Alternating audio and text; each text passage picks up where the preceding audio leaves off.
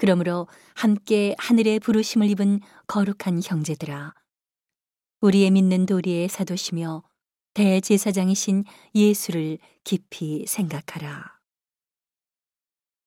저가 자기를 세우신 이에게 충성하시기를 모세가 하나님의 온 집에서 한 것과 같으니 저는 모세보다 더욱 영광을 받을 만한 것이 마치 집 지은 자가 그 집보다 더욱 존귀함 같으니라. 집마다 지은 이가 있으니 만물을 지으신 이는 하나님이시라. 또한 모세는 장래에 말할 것을 증거하기 위하여 하나님의 온 집에서 사환으로 충성하였고 그리스도는 그의 집 맡은 아들로 충성하였으니 우리가 소망의 담대함과 자랑을 끝까지 견고히 잡으면 그의 집이라. 그러므로 성령이 이르신 바와 같이 오늘날 너희가 그의 음성을 듣거든 노하심을 격동하여 광야에서 시험하던 때와 같이 너희 마음을 강팍게 하지 말라.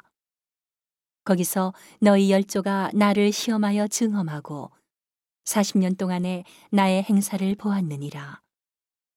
그러므로 내가 이 세대를 노하여 가로되 저희가 항상 마음이 미혹되어 내 길을 알지 못하는도다 하였고 내가 노하여 맹세한 바와 같이 저희는 내 안식에 들어오지 못하리라 하셨다 하였으니 형제들아 너희가 삼가 혹 너희 중에 누가 믿지 아니하는 악심을 품고 살아계신 하나님에게서 떨어질까 염려할 것이요 오직 오늘이라 일컫는 동안에 매일 피차 권면하여 너희 중에 누구든지 죄의 유혹으로 강팍게 됨을 면하라.